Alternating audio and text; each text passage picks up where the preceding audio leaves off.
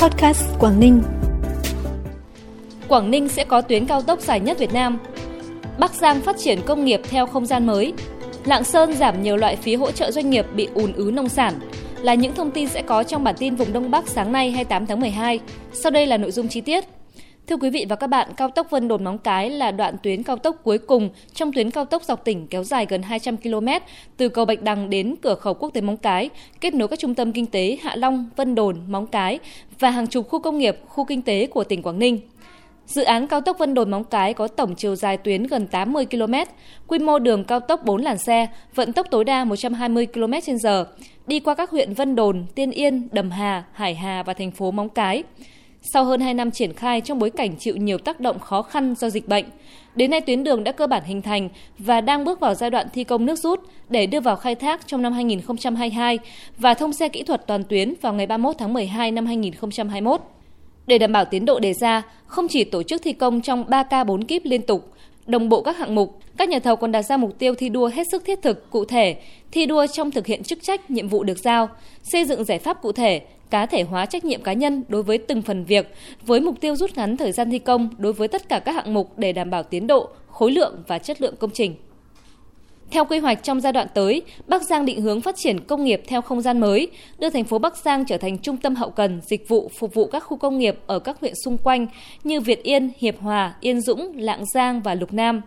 Đến năm 2030, quy hoạch 29 khu công nghiệp với diện tích khoảng 7.000 ha, quy hoạch 63 cụm công nghiệp với diện tích khoảng 3.006 ha.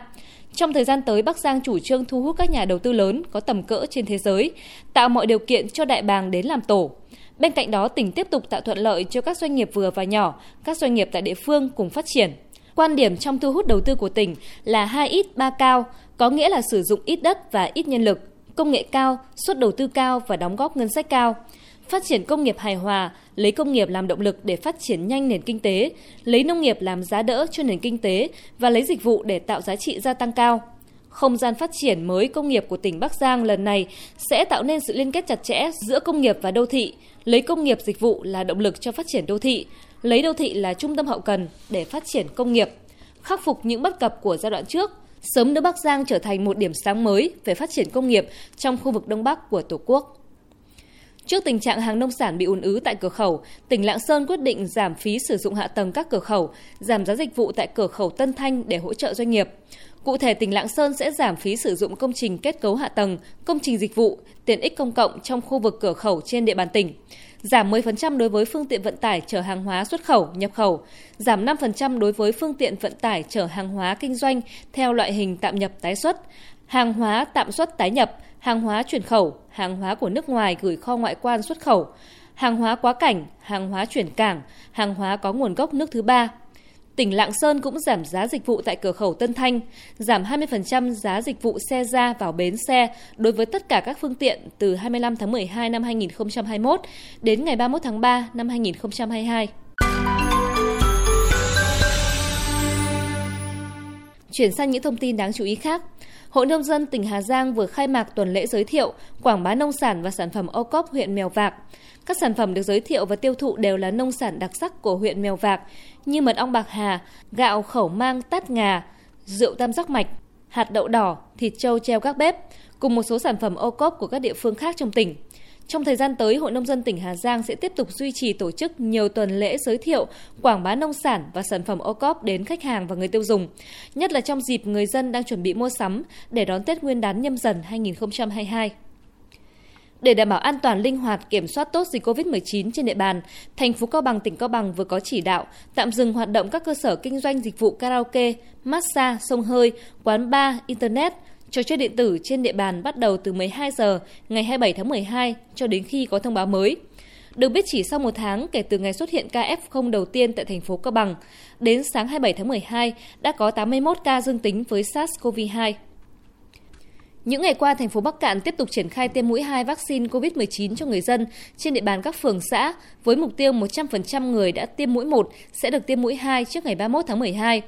Hiện có hơn 92% người dân từ 18 tuổi trở lên tại Bắc Cạn đã được tiêm mũi vaccine thứ nhất, còn lại hầu hết là người có bệnh lý nền chưa đủ điều kiện tiêm.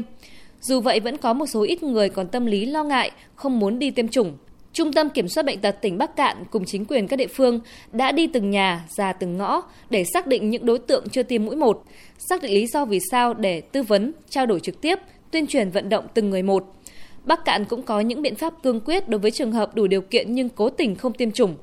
Đối tượng này nếu trở thành F0 sẽ phải tự chi trả chi phí khi điều trị tại bệnh viện công lập và chịu trách nhiệm trước pháp luật khi để dịch lây lan. Phần cuối bản tin hôm nay sẽ là dự báo thời tiết khu vực Đông Bắc Bộ. Theo Trung tâm Dự báo Khí tượng Thủy văn Quốc gia, ngày hôm nay khu vực Đông Bắc Bộ sẽ duy trì thời tiết nhiều mây, có mưa vài nơi, sáng sớm có sương mù và sương mù nhẹ rải rác, gió Đông Bắc mạnh cấp 3, cấp 4, vùng ven biển cấp 4, cấp 5. Trời rét đậm có nơi rét hại, vùng núi cao có khả năng xảy ra mưa tuyết và băng giá, nhiệt độ thấp nhất từ 10 đến 13 độ, riêng vùng núi từ 7 đến 10 độ, vùng núi cao có nơi dưới 6 độ, nhiệt độ cao nhất từ 13 đến 16 độ.